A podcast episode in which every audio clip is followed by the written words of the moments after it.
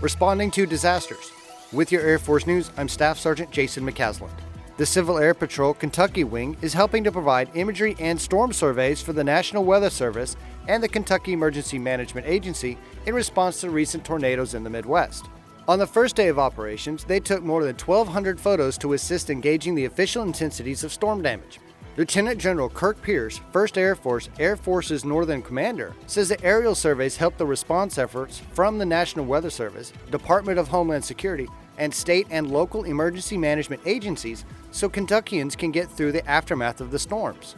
Established in 1941, Civil Air Patrol is the official auxiliary of the Air Force and is a member of its total force. They perform about 90% of all search and rescue operations within the contiguous United States as tasked by the Air Force Rescue Coordination Center.